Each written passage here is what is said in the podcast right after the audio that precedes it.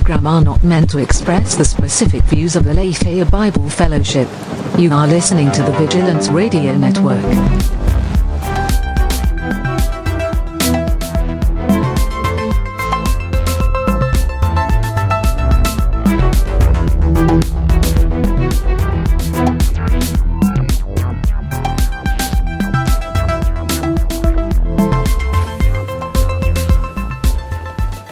All right. Welcome back. Welcome back to the to the Culture Insanity podcast. Uh, yeah, this is epi- episode number seven. Seven. Um, so welcome back. We got a few things on the on the agenda today. Some more interesting than others, in my opinion. But news is news, so we cover it or we try. Um, we're to be talking about uh, maybe some Game of Thrones stuff in as least spoilery fashion as possible. I have no intention of revealing specifics. I know Josh isn't caught up, so um, I'm trying to be super mindful of him, not you guys, but him. Um, but so talking about um, Game of Thrones as it relates to millennials, uh, Alyssa Milano is in the news again. Good for her. Good for her. Uh, so there's something to just break down there and talk about that, unpack that a little bit. There's a there's a couple different articles relating to just um, identity and the notion of a, a masculinity crisis. So just uh, the the K-pop movement uh, li- t- lends to it, and then um, Cobra Kai, the YouTube show, YouTube TV or YouTube YouTube Red. Uh, What is it like under Premium. YouTube Premium? YouTube Premium, which by the way is going to be free now. What's the difference between YouTube TV and YouTube Premium and YouTube Red? So YouTube Premium and Red are the same thing. Okay, There's no longer YouTube Red. and so they just rebranded it. Right, and then YouTube TV is uh, getting like local channels from Okay, your cable providers Okay. without cable, and it's awesome. So premium is like original content and stuff, and TV is just not necessarily. Uh, although, can you watch Cobra Kai on YouTube TV? You can. Oh, okay. Uh, so, anyways, um, talking about that, um, Selena Gomez has some thoughts on social media, so we're gonna try and unpack that. So, yeah, a few different things on the docket today. Um, so, yeah, thanks for thanks for being here and listening, and um, here we go. We're gonna start off with, excuse me, Alyssa Milano just because I want to get her out of the way and not end on her note. Um, so, Alyssa Milano is in the news again um, for the same reasons. Essentially, she's, in case you haven't been paying attention, she's um, sort of on this on this um, uh, tirade. I don't know what do you call it. On this, she has this agenda about trying to um, fight the the anti-abortion movement. Right. Um, so she's been in like um, Georgia, for example, like petitioning to um, against the um, heartbeat bill. That's what it started. at. The heartbeat bill in Georgia. You know, after two weeks, you know, you can hear a heartbeat, so no abortions after two weeks, et cetera, et cetera. She, you know, got a following for that. Um, she got some backlash for that. She solicited some some responses in regards to that on her podcast, which I can't recall what the name of it is. Um, and she was surprised to. Um, uh, sorry, no, sorry, or sorry, sorry not sorry. sorry to, sorry not sorry sorry to bother you so, something like that. Yeah. yeah. Um, so she was surprised at sort of some of the um, responses she had gotten in, in regards to that that were sort of on the opposite um, spectrum of what her views are. Um, so recently um, she's on a new kick here about uh, in regards to the same thing. You know, if if if we can't get this, if we can't get the the state and the whatever to pass these bills or to you know fight against these things, then we're gonna take it upon ourselves. And so she's started this hashtag sex strike. Um, she tweeted, and she's got a whole like symbol, you know, big pink X. Um, she tweeted, Our repro- reproductive rights are being erased. Until women have legal control over our own bodies, we just cannot risk pregnancy. Join me by not having sex until we get bodily autonomy back. I'm calling for a sex strike. Pass it on. So, without um, your immediate response of wanting to chuckle, because that's what mine is, um, what are we to make of this woman at this point? She's seemingly going in circles, and like I mean, I would I would go one step further and call for a sex strike outside of marriage too. Oh, I see what you did there. I see what you did there. Why not? Uh, but yeah, what, what? Just what are we? What are we supposed to make of Alyssa Milano? Because I don't know. She doesn't appear to be um, effective, and she's she's she's becoming like a a caricature of herself. Yeah, she's a meme. Yeah, she's becoming a meme, and she I don't know if she realizes that, but it's getting to the point where it's it's hard to take her seriously. And sh again, with this whole sex strike thing, she's getting a lot of she's getting a lot of feedback on both sides. She has, to her credit, she has her followers, you know, that you know agree with her, but she also has people that are in line with her social views, but also don't see how she's being productive in the slightest. She had some some uh, like some tweets back to her um, saying saying this. I'll read I'll read a couple of them. So these are these are the ones that are against her. It says, "Please stop feeding the narrative that women are providers and men are consumers of sex. Bribing men for equal rights with access to our bodies is not how feminism works." So this is a person, you know, who's a feminist, right. um, but it's like, dude, what are you doing? Uh, another tweet says, This makes it seem like sex is something women do as a favor to men. It also furthers the misogynist theory that women should be shamed for liking sex at all. And then my favorite is, Isn't this just called abstinence? And isn't this exactly what the conservative Right. party wants? Right. so, Like I said, let's keep it off till marriage. I'm okay with I'm okay with that. Yeah, so, and then you know, like I said, to her credit, she has her own supporters. Uh, if they want to control our bodies' reproductive organs, then we should deny sex to cis men. Join us in helping cis men feel the physical consequences of our reproductive rights being systematically erased. Where does cisgendered men come into it? I don't know. I was confused by the tweet myself. Um, Yeah. I don't know what ha- that has to do with it, but I mean, what are your thoughts? What do you? What, what's your take on this? Like, is Alyssa Milano spinning her wheels here? I yeah, of course. I mean, yeah, she's you know, I feel for her because she feels so passionately about the subject, but she's passionately delusional. Yeah. And I mean, I guess all people who are delusional are passionate. I- Sure. I, would say, but um, she's passionately delusional, you know, and and that that's sad to me. Like you want to you want to pay attention to you want to like make sure that people have their rights, but then you are also taking away the rights of the kids. You know, like that to me is just really it's really messed up, and so you know, I Yeah. think that I think that her, uh, two things, and I think we've kind of covered this before, but two things: the nation isn't as monolithic as as she thinks they are. So that's the thing. She's got less people who follow her that are pushing back on her because what she's saying, not everybody agrees with, even It's- though they want us to believe that everyone agrees with it. the vocal majority has it they think that they are the majority Right, Yeah. Mm-hmm. exactly. There's that's your first delusion. And then um, you know, secondly, the secondly, her thought process is just it's not really well formed.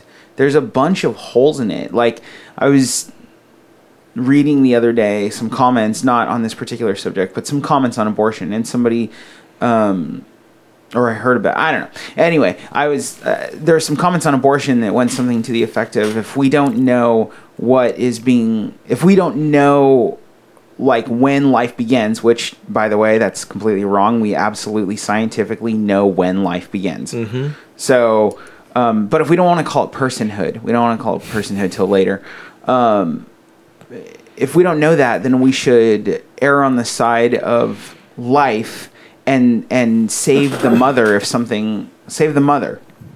You know, like if there's some sort of danger. And that's what's being said. But how does that make sense? If you don't know that if you come across a, a person who's on lying on the side of the road, you don't know whether they're alive, do you then take a garbage truck and put them in the garbage because, you know, you don't know whether they're alive? yeah where does yeah where does the where does like the buck stop with Yeah, that sort where are you drawing that line? same thing like you know the whole the topic of this or the the it always goes back to like viable, viable. You always hear this word viable being thrown around. What's Right. viable? Right. When is a person viable?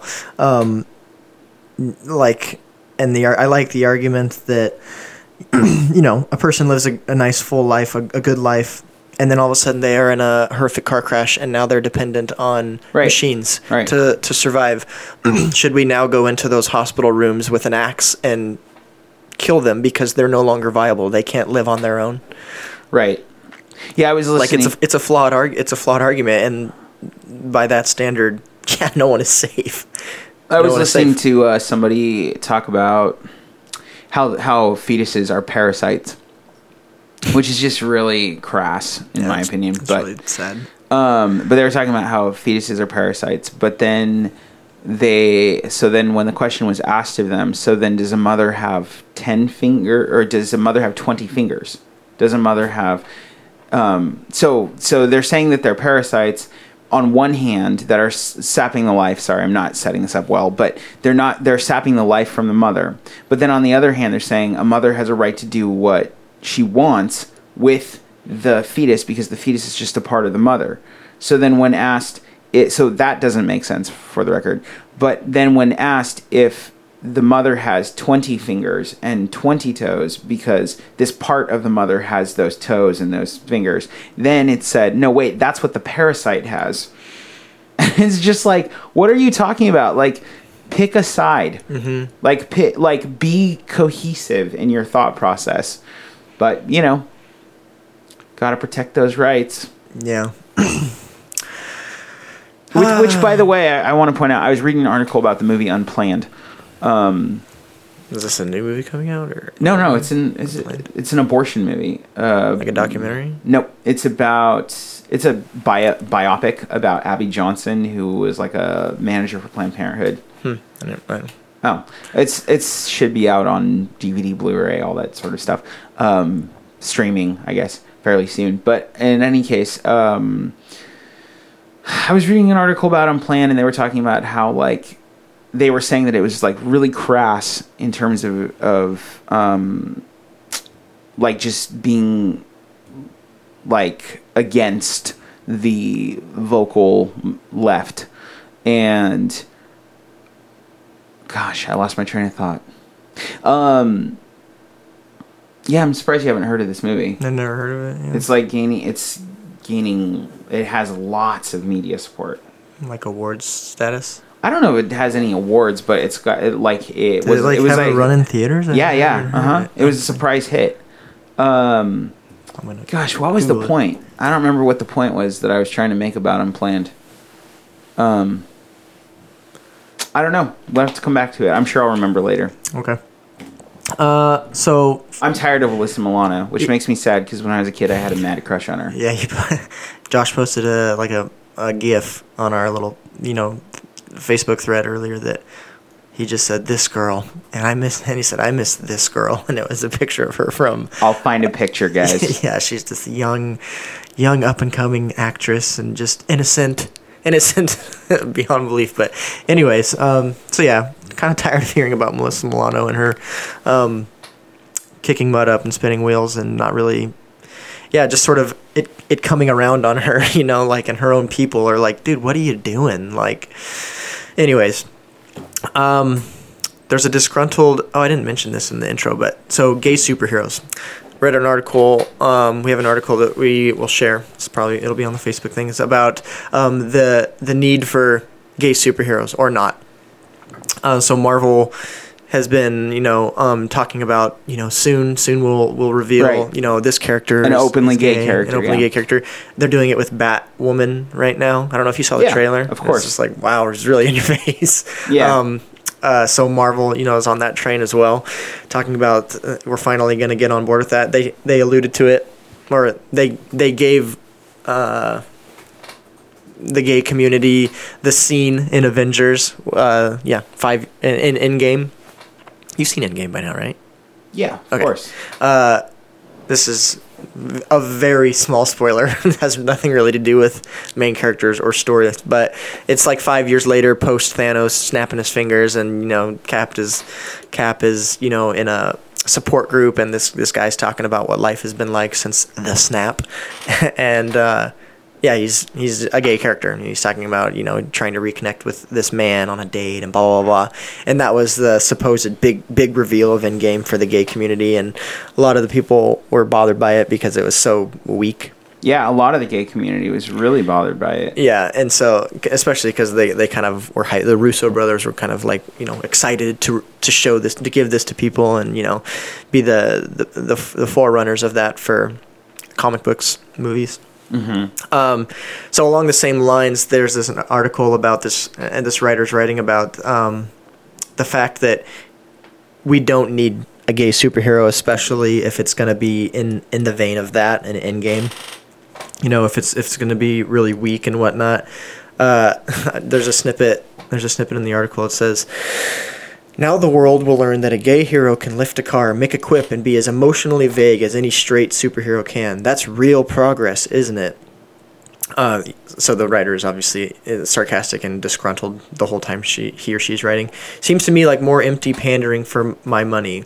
Um, it would be a targeted social media appeasing ploy, the kind of shallow gimmickry we see over and over again. So, yeah, this writer is bothered by the idea that if if this is the the level of character we're gonna get, then we're just as much not interested as we are interested.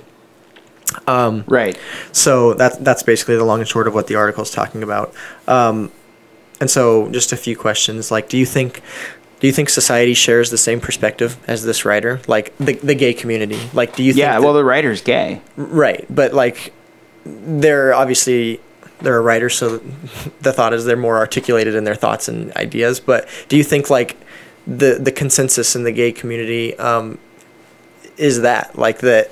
Like, are they are they just happy to have some representation? Is any representation good representation? No, No. no. So yes, I do think that the writer shares this article. Sorry, I do think that the writer who happens to be homosexual is writing from the position of the larger majority of homosexuality. I do think so of the homosexual community. Um, no, and I I think history points to that. They don't want to be pandered to. They want to be they want to be either overrepresented or accurately represented, but they don't want to be underrepresented. Um, Well, there's a there's a weird acknowledgement in the article though too, like acknowledging that um, the homosexual community makes up just 4.5 percent of America's America. population. Yeah. So do they do they think? Do you, would you? This is all you know. We're speculating here. Like, Yeah. But would you think that they would take that eh, and to the to their representation in movies? Should only 4.5 percent of movies have these characters in them? That's why I people? say that's why I say overrepresented. Yeah. So like, which one is it? which one is it? Like, if they're Yeah. being honest. That's why I say overrepresented. Um, although they're right that zero percent of the Marvel. I'm thinking now. Let me think. Well, of the Marvel Cinematic Universe, anyway, zero percent of it is homosexual in terms of its superheroes. Right. Yeah, and I don't know at this point.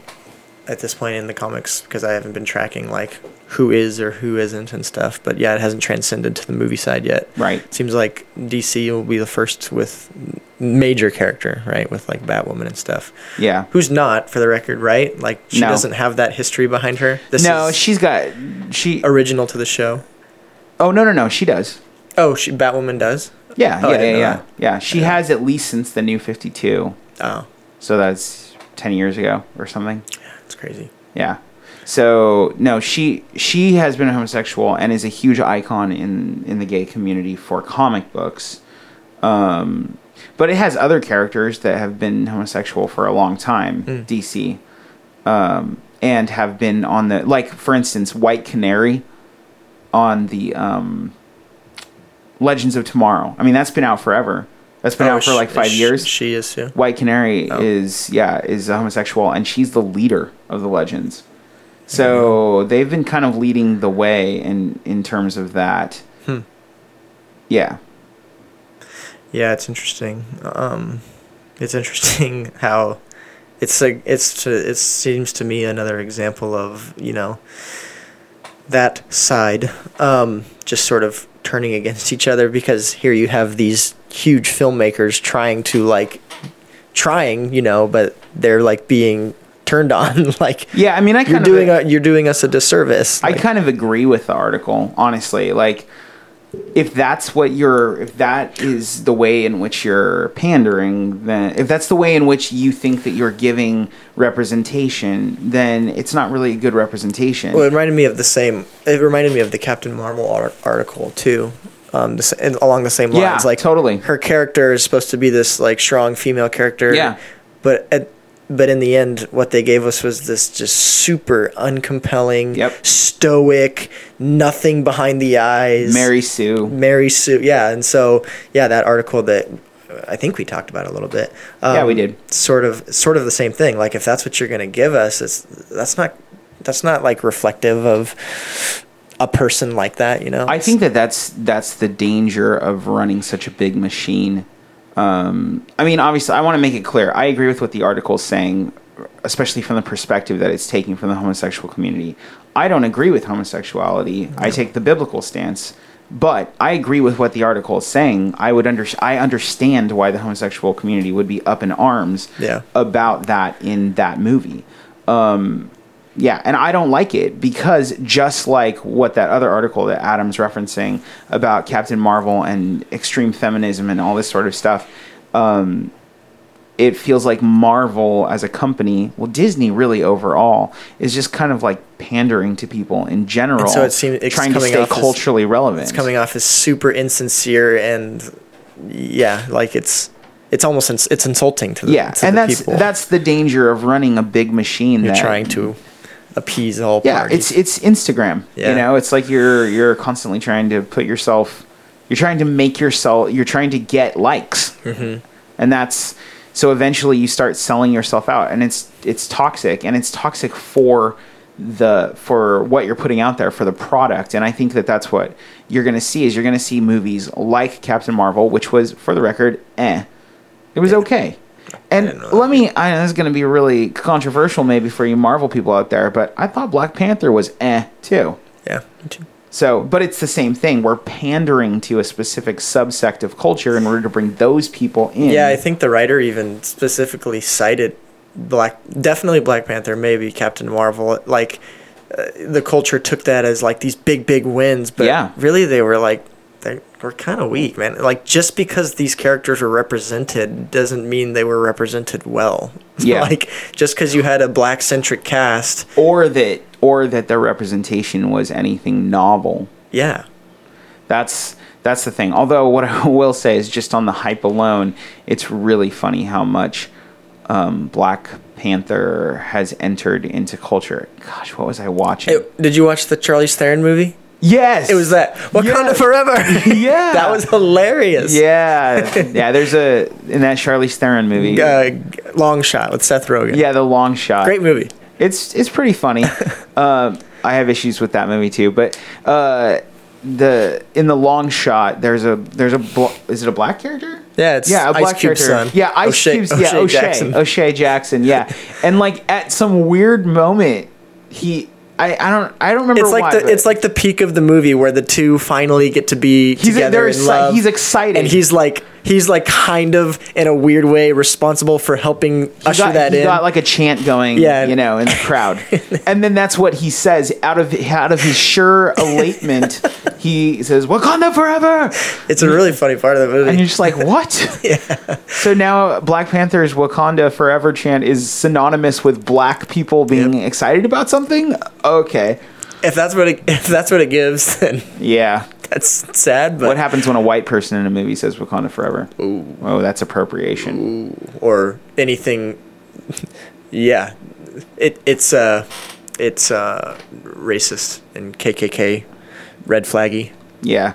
You know, There's it's just like it's, if a white person. culture is insane. yeah. Joseph Anyways. Jesse. Okay, so Jennifer Richards Hanthorne says what? Black Panther. Yeah, it was kind of a string to get there. Um, Forgive us. yeah. Joseph Jesse says, Exactly, Adam. I felt the same way with Captain Marvel when I heard a friend's girlfriend say that she loved it. I thought, well, now women get to deal with pandering mediocrity. Yeah, it's really It- sad.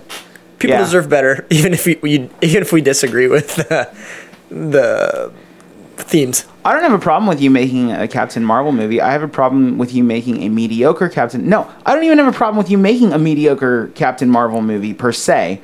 I have a problem with you making a mediocre Captain Marvel movie and then painting it out like it's the greatest great, thing ever. Yeah, this great piece of art that will tra- change change the world forever. yeah, didn't like. I didn't like Captain Marvel. You said it was okay. I just didn't like it. Um, I was shocking. I was shocked at how little they used her in Endgame, but shocked in a good way. Um, anyway, so some somewhere in there was a good segue to. Um, oh yeah, it was a good segue to our next topic, talking about. Uh, we're gonna talk about Cobra Kai for a second, but you were saying, you were saying pick one or the other. Like stop stop trying to pander, stop trying to dabble and and and appease appease all parties. You know, and that's the trouble with running such a big um, machine, such as like Disney's doing with the Marvel brands and stuff like that. So uh, I thought that was a good segue into the Cobra Kai thing we're gonna talk about. So, Cobra Kai on YouTube Premium has been uh, like a, a great success, right? It's just finished its second season. It's been Yeah. picked up for a third season now. Yeah, now. it's great. Um, and there's all sorts of all sorts of um, good good following there. Um, I haven't actually watched any of the second season, but yeah, you said you like it.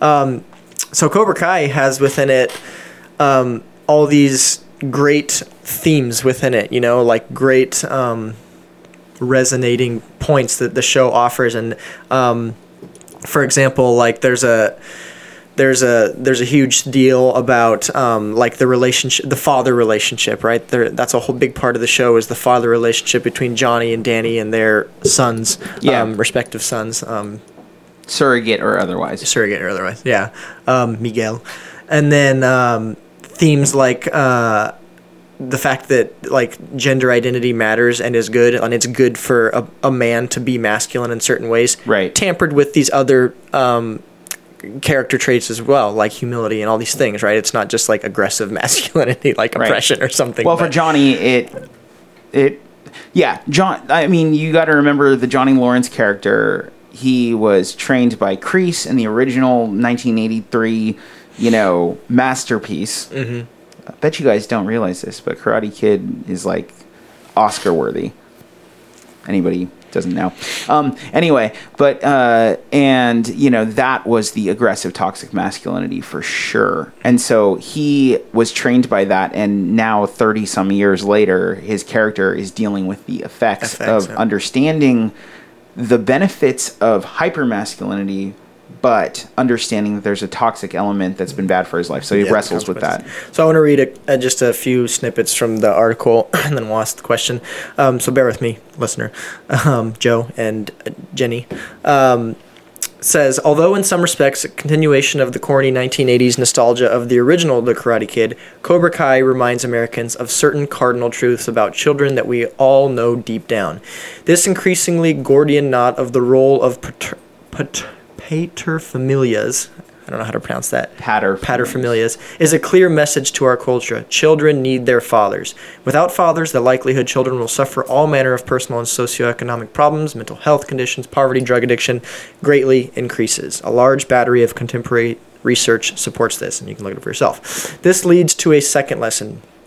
Boys and girls are different. Although boy, although both Cobra Kai and Danny's dojo Miyagi-Do teach both male and female students, it seems the boys more than girls need what karate offers them. This is an activity that emboldens them, properly directs their testosterone, and makes them strong enough to defend themselves.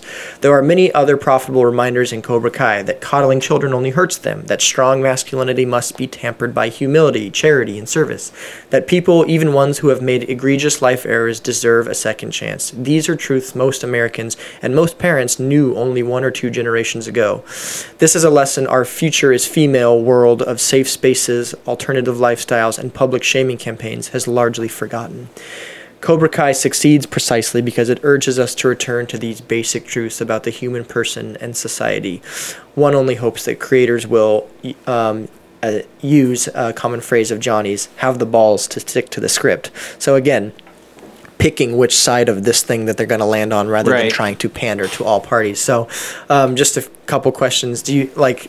Do you agree that Cobra Kai, on some level, is doing so well because it's return to these like fundamental truths and pe- like it's a refreshing um, message to be receiving for people? Like, I guess I want to start with I'm I'm curious and I haven't looked it up. Like I wonder what the demographics of people that watch Cobra Kai are. Um, like, is it an older generation that like grew up with Karate Kid? Like, how many young people I wonder are watching Cobra Kai that, or is it like an I don't older- know. Yeah, I, I can tell you that this season, the season two, was like really focused on the kids. really.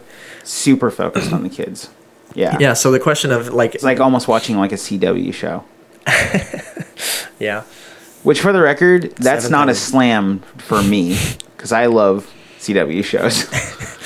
yeah. It's you do. definitely- you watch a, you watch a lot. it's a specific demographic, to be sure. Uh-huh. sure. But um, are we at a point in our culture where like we've been so lost for so long that even like these most basic of truths resonates on maybe maybe more of a profound level than they should but just because people are just desperate for truth rather than interpretation So I think that yes, people are desperate for truth rather than interpretation, and I think that Cobra Kai gets a pass because of its source material. It's a little bit like Mm. so people are willing to look past it Yeah, it's a little bit like watching a. It's it's it has the Captain America syndrome, Hmm. right? So you've got this like dinosaur that's been frozen in time and now is coming out to play, and so you Hmm. just expect it. interesting Like you expect that from Johnny. That that's a have- weird like compartmentalization that like Yeah. culture is like willing to do Well, it's this is the way we put up with old people, quote unquote. You know, it's like that old person gets to, I don't know, use his cane to look at a lady's skirt. And you're, But do you think like, oh, the old? do you think like millennials, for example, do you think that they will like view the show as like kind of crazy, just kind of crazy and outdated, or like no. you think that it will resonate with millennials too? Yeah, I think that it does resonate with millennials. I think the stats show that. I mean, we don't have the internal stats, but we Yeah. but we know that it was picked up for both season two and season three before it even aired. So, um, yeah, I think that it. I think that basically because it's an old story, it it's an old story that's come out to play. It's been defrosted. That's why I'm using the Captain America analogy. Um, will put up with its like old standards, and that you know generation this generation in particular is syncretic in nature.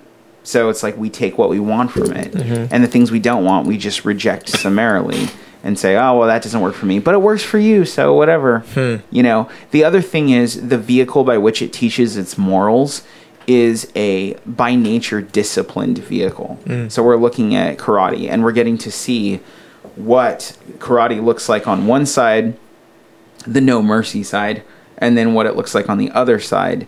And so you know you so in other disciplines well really in other fields like romance there's not really like a strong discipline to it that is in the pop culture. But in a pop culture understanding of martial arts it's like that's exactly what it is. It's discipline the whole time.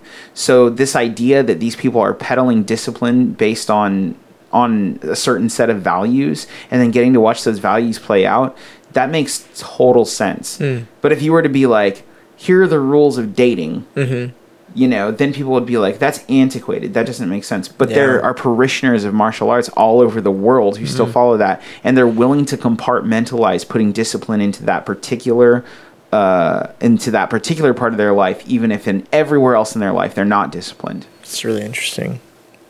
Yeah, and it kind of it's just a perfect storm of allowing things in Well, and it does a good job of, like you were saying in the beginning, like it doesn't, it doesn't, you know, we have a tendency to either on this side or on this side, you know, like extreme or extreme. Which extreme, you know, like Yeah. are you a part of?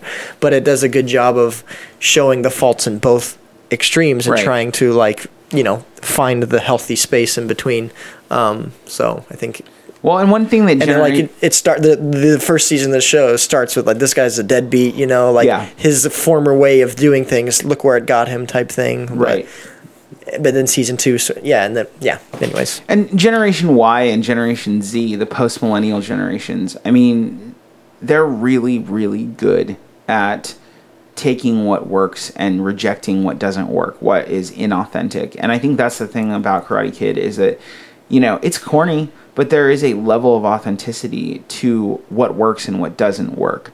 And you get to see that play out. And there's a moment in season two, not to spoil, but there's a moment in season two where Johnny has to deal with the ramifications of Kreese's mentality that it's strike fast, strike hard, no mercy, mm. right? And so, what does that look like? What are the ramifications of no mercy? And so, then is his old Kreese is- master or yeah, whatever? Kreese is the sensei, Sensei. from from the first Yeah, yeah. Karate Kid, gotcha. and the, ram- the ramifications of yeah, he they he has to deal with the ramifications of that idea: strike first, strike hard, no mercy. And what does it look like when you're not when you're when no mercy crosses the line of no honor? And so there's there's I mean there's things that you know can be taken away, and then watching that interplay. I think that's the most interesting thing about Karate Kid about Cobra Kai is you get to see the outworking of the result of these two types of training from Kreese through Cobra Kai or from Miyagi, um, you know, to to Daniel, and now he's yeah. passing it on, and you get to see what this looks like when these things are taken to to such a far extreme and given to another generation, and that's what the climax of of season. Season two, two, is yeah. is watching the two the tension between right Danny, yeah, training. What's the what's the what's the what's Johnny's son's name? Robbie. Robbie Robbie. and the, and and specifically like um those two Johnny and Danny like not resolving not finding resolution to to their mentalities. So yeah it's a unique show you know? And the great thing about it is it's 30 minutes which is really strange. It's not like a 45 minute show. So it's like it's kind of like watching a sitcom in terms of length. Yeah. it's pretty pretty um accessible. I'm craving a Karate Kid soundbite right now. yeah. Totally All right, so on wax off Speaking of toxic masculinity, there's an interesting article talking about K-pop. So if you don't know about K-pop, you're one of the few in the world that apparently doesn't because it's it's a tidal wave. um, K-pop is this huge movement, like millions and millions and millions of people, like um, on this this K-pop train. So K-pop, for those that you don't know, Korean pop music, um, like it's just this huge business, and it's really crazy. Like, um, and I don't want to pretend to describe the music because I can't. How would you describe K-pop? terrible Yeah, sure, I'm down. So K-pop is terrible music. just uh picture It's like- like Gangnam style Yeah. mixed with NSYNC yeah, because it's super choreographed, like super done up.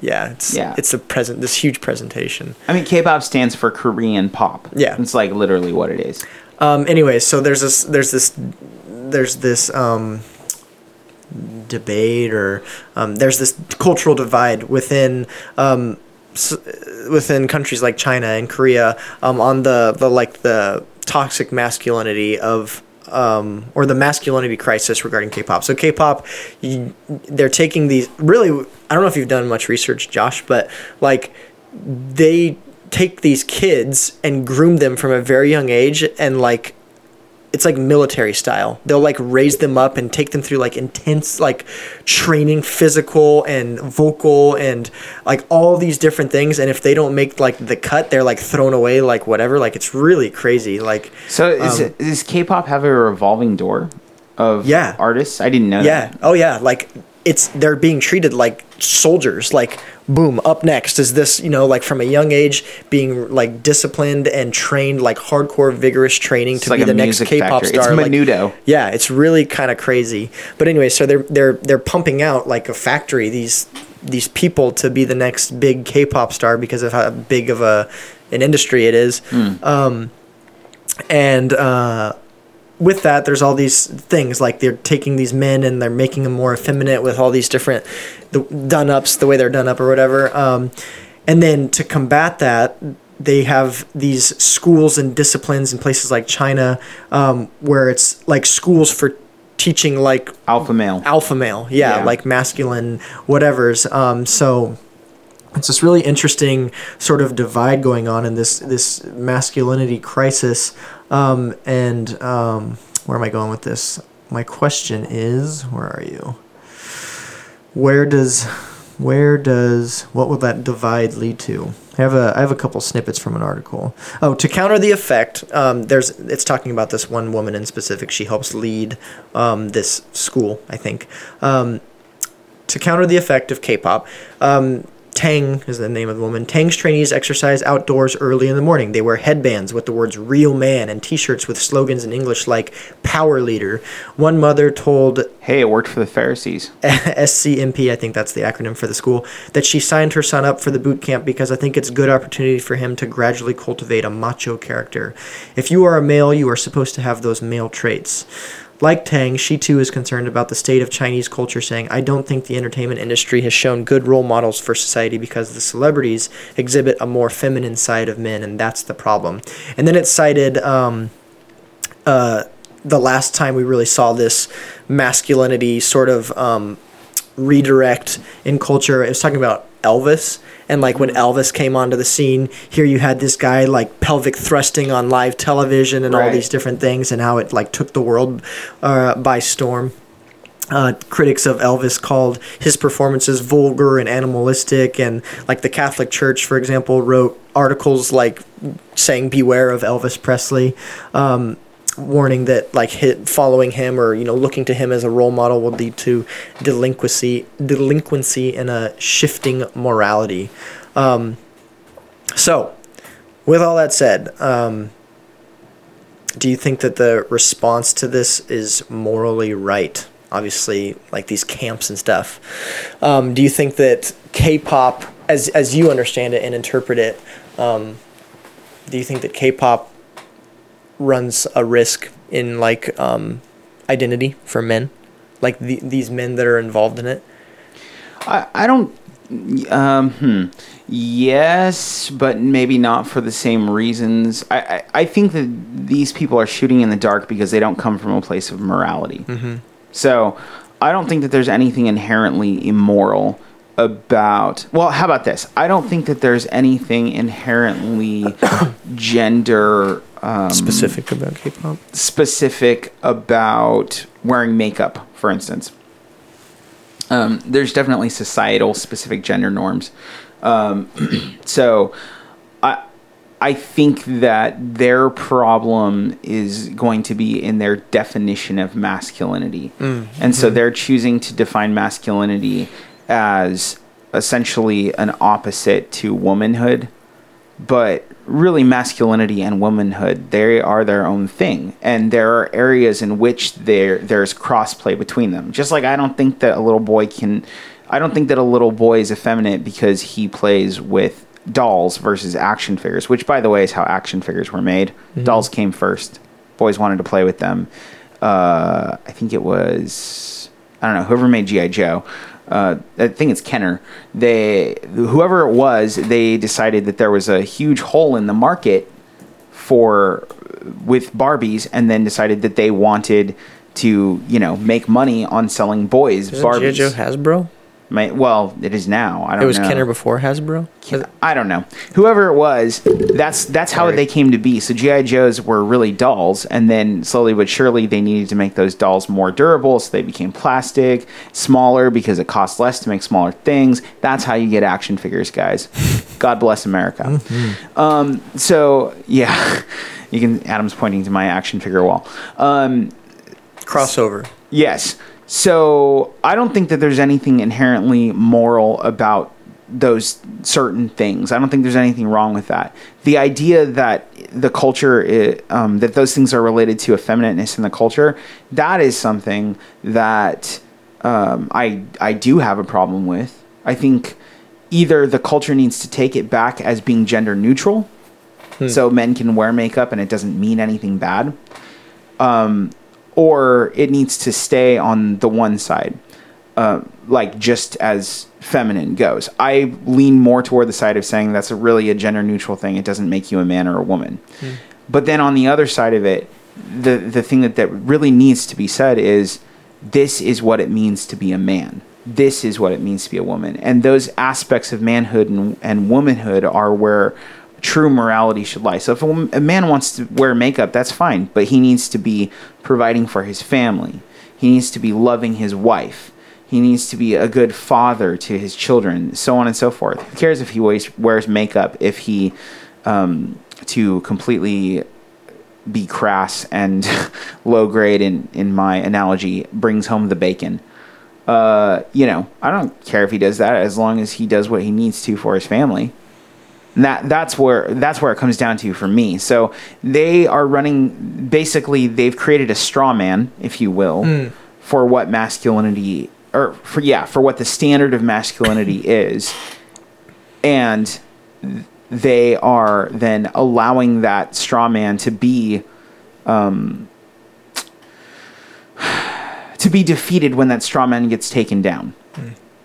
So I don't think that masculinity if so yes, I do think masculinity is losing in this, but not because the men wear makeup or things like that, but really because they are defining their manhood based on other qualities that aren't moral at all. Yeah. So, like for instance, greed. Right? That's the money-making machine of K-pop. Is it's it's based on greed.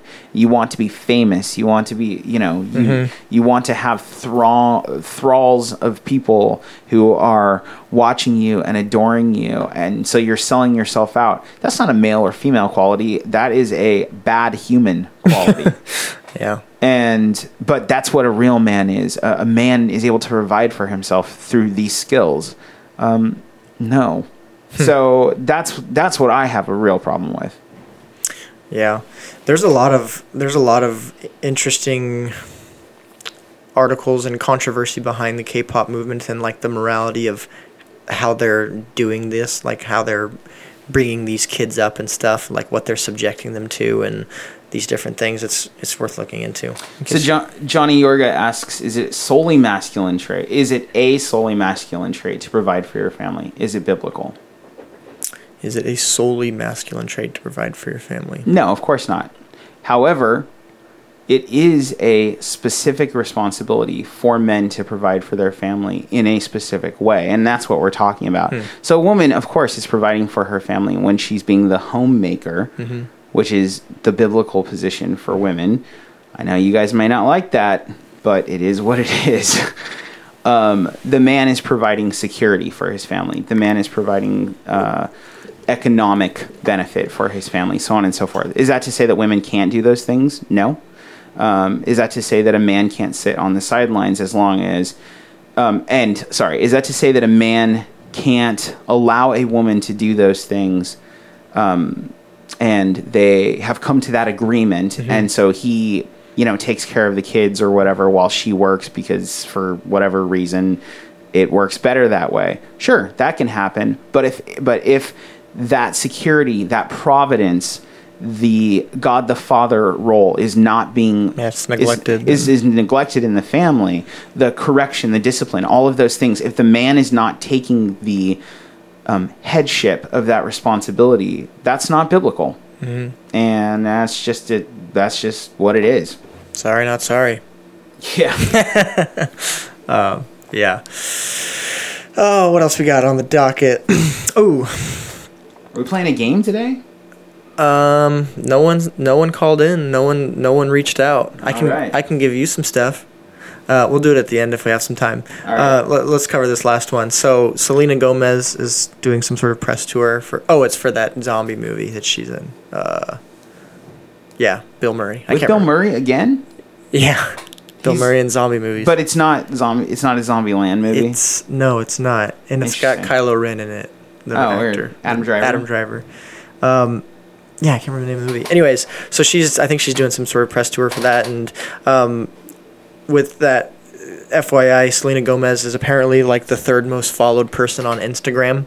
yeah Allegedly, I didn't know that behind ariana grande and until I read that. somebody else soccer player, Cristiano Ronaldo. He's Right. in that first. um, but she she was being asked about it. She like what what that's about, what that's like. You know, you're you have such a huge following, and she was expressing her thoughts on um, social media.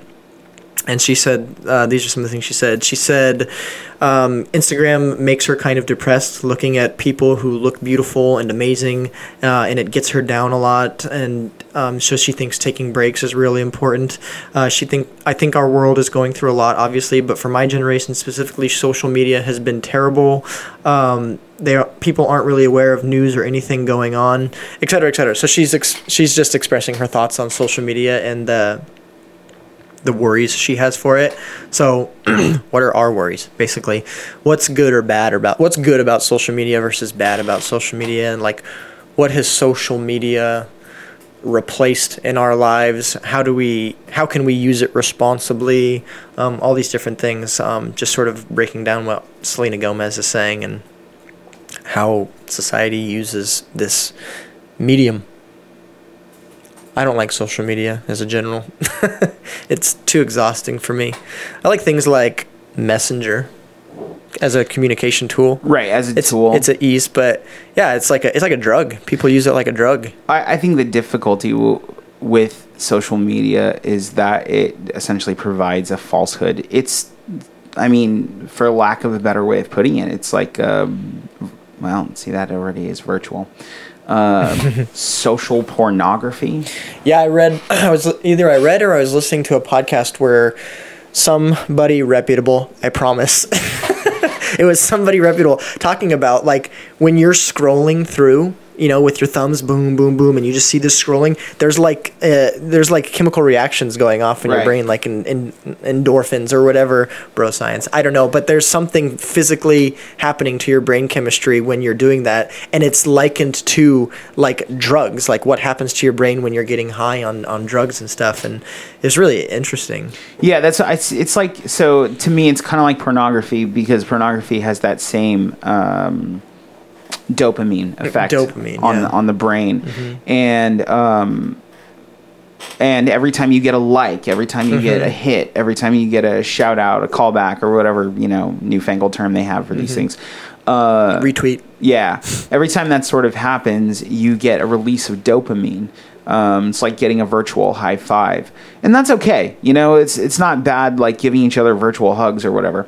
The problem is is that it's a misrepresentation. It, it is you presenting yourself in a way or I'm sorry, it is feel it's filled with people who present themselves oftentimes in a way that they have complete control over and therefore their sin nature takes over and they are not honest about who they are.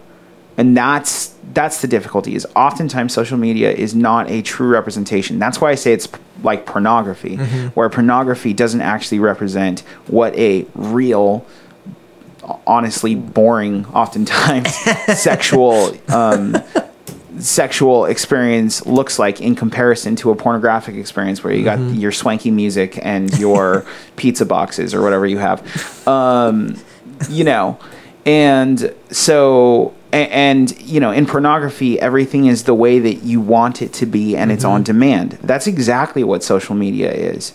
Everything you know is the way that you want it to be. You present yourself a certain way put on your makeup or for the analogy you know give yourself a boob job or whatever. Um, and you put yourself in a position where you look a certain way and everybody else is doing it too and so you don't really know until you know that person. And somebody's life may look one way on social media but then in reality it's not. And you constantly see that where you have this fakeness where you know a person's really struggling with something but they're but they're not they're not being vulnerable with it. They're putting on a good face or whatever.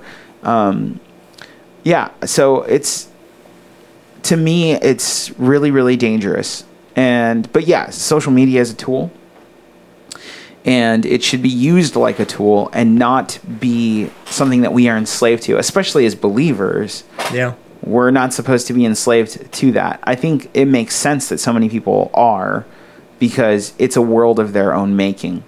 There's Um, a really disturbing episode of Black Mirror that takes social media and takes it to its extreme. And Yeah. It the end of FYI, Black Mirror pretty much never ends good. Positively. It's a really dark show, but Yeah. it's interesting because it takes all these relevant things that are happening now and it takes them to their extreme and where they could go if we're not careful with them. But Right. Anyway, so it's it's got um, this particular episode has uh, Bryce Dallas Howard. Yeah, yeah. It's one of the early episodes, right? Yeah, I think it's season one. I think it's season one. And yeah, like this obsession with social media and like seeking approval and all these things, like it basically leads to like the destruction, the complete destruction of her life, and it's really jacked up. Yeah. Um, but yeah, crazy. Well, and there's a, I, I think James, Pastor James, I don't know if he's listening, but uh, I think Pastor James um, pointed out some article about in China or something. There's there's something. Gosh, what? Okay, that's that's uh, really lame lead in. I'll have to look it up. Never mind. There's something going on like that already. Scratch that. Um, all right, so we're we're nearing the end. Uh, we didn't do our game, but uh, I'll give you I'll give you what I had. So, um, and this will this will be for you, Josh, as a music enthusiast. Oh boy. Okay. Um, so in honor of Taylor Swift's. Wait, Um, do you want me to play the music? Oh, let me lead in. Let me lead All in. All right, you're leading in. Okay, got it. Got it. Got it. no problem with lead-ins this episode. um, in honor of Taylor Swift's catchy but terrible new song, Me? "Me." Is that what it's called? I yeah, think it's me! Yeah. Exclamation yeah. point. Yeah, yeah, yeah. Um, I gotta say, I'm kind of a fan of it. It's catchy. It's well, it's, I think here's it's- why I'm a fan of it. It's a return. That's what it is. It's like Reputation is such a dark album. Oh, yeah. and it's so like Sure, over I- the sure, top I and can, extreme. I can appreciate where you're coming I'm from. like, that. okay, pop. I'm, I'm bothered by it. Not to you know tangent. I'm bothered by it because when grown adults sing songs that are so kiddie sounding, it really freaks me out. Like when I found out Carly Rae Jepsen was like a 30 year old woman singing Carly Call Me Maybe, like I thought she was a kid. And I was like, oh, okay, it works. You know, she's this young kid. She's like a. She's a middle-aged woman. Like this is Middle aged really- at 30. okay that's extreme but anyways my point like it's it freaks me out and then i like i saw the performance with her and the what's the guy's name Panic of the Disco guy. yeah brandon yeah, something. I gotta it's like tell you, so kiddie and i was just really off put by it it was really off. that awkward may be the only time that I've really ever liked that Panic guy's the voice. Disco. I'm just saying. anyways tangent in honor of this song Okay, in honor of summer me- song because guaranteed it'll be playing all summer long like crazy the trivia today was going to be for anyone that called in summer song themed Okay. summer like big summer songs. So I was gonna read you, or I was gonna read the contestants some lyrics, and we are gonna go. So without further ado, it's time to play the game. Time to play the game. Yes. So this will be for you, Josh. So Okay. I'm just gonna read a lyric in a normal voice, as if I was talking to you, and you are supposed to guess the summer song. I just I don't- pulled one okay. song from the 70s, 80s. I pulled a couple from the 90s, biased 90s kid, uh, and I got a couple from the new millennium. Oh, jeez. Okay. I'm not going to get the new millennium. I can tell you. You don't think so? I don't know. You You're, know. you're probably right. All right, here we go. You're probably right. Okay, so Feel free. So our comment section's open, guys. So feel Yeah, free to feel free to participate. Yeah, feel free. I'll give you. Oh, give James you- posted that article in case anybody wants to know. There you go. I'll give you the year. This the, the year was 1971. Okay. Almost Heaven, West Virginia. Blue Ridge Mountains. Are you serious? Shenandoah River. This is a summer song? Yeah. Okay. According to so the that's Billboard John charts. Denver, That's the artist. Country Road, yeah. right? Take me home, Country Roads. yeah. Take me home, country road. Yeah, okay. yeah. According to the Billboard charts. That's a summer. Okay. the summer song of 1971. Uh, 1981. Okay. Ten years later. This is your birth year, if I'm not mistaken. You you're are 1980 mistaken. 1980. I'm 1980. My mistake. I play along with the charade. There doesn't seem to be a reason to change. You know, I feel so dirty when they start talking cute. I want to tell her that I love her, but the point is probably moot. I don't know. is it weird when I say it in these ways? yeah, I don't know. I mean, if you sang it for me, I might know. The next one, what I'll say is the next one will be hard for me to just speak and Okay, not okay. sing. Okay. I'll do it one more time. I play along with the charade. There doesn't seem to be a reason to change. You know, I feel so dirty when they start talking cute. I want to tell her that I love her, but the point is probably moot. I don't know. I don't know. does anybody on does anybody online know? I don't know. Jesse's Girl. Oh, I hate that song. yeah, I hear Rick- it now by by, Rick, Rick Springfield. Springfield. Yeah, I hate that song. I can't stand it. Every time it comes on, I change it because I don't believe in. I ain't down with OPP. Mm, mm, mm. The year. Oh, I got two for the 80s. All right. Well, there you go. the year is 1987. Okay, I was seven years old. I have to try and keep a straight face during this one. Although if it was summer, then I was six years old. You ready? Yeah. Se necesita uno poco de gracia. Uno poco de gracia. Para mí, para ti. Arari- Ay arriba, ay arriba. Really? That was eighty-seven. Yeah. Okay, so that's uh, La Bamba, right? La Bamba. By Ritchie Valens. Los Lobos. Los, There's oh, so it's, it's a remake. Okay, okay, Yeah. that's really weird. Good job. this next one, and forgive me in advance, listener. So your girlfriend rolls a Honda playing workout tapes by Fonda, but Fonda ain't got a motor in the back of her Honda inline. Yeah. Inverse. what what year is that from? 1990s. 92. Okay, so that is off the album Oh, you're gonna give me the album. Swass. Is that off the album Swass? I, I, th- I I don't know the album. I think that's what it's called. You can just but me the anyway, song and the artist. and that is the the artist is Sir Mix-a-Lot. Baby got back. Good job. Is it on Swass? Uh, I don't know. I didn't look that up. I got something else in front of me. All right. Next one. So Okay. we're into the we're in the 90s still. I need to look that up. Hold on. I need to know. Okay, look it up. Okay. Can I read the lex- lyric Yeah. too? You can be able to listen. It is. It's on Swass. I ain't gonna cry, no, and I won't beg you to stay. If you're mat- if you're determined to leave, boy, I will not stand in your way. You'll, but inevitably, you'll be back again, cause you know in your heart, babe, our love will never end. No. Yeah. Okay. I totally know this, but I can't place the the melody of it.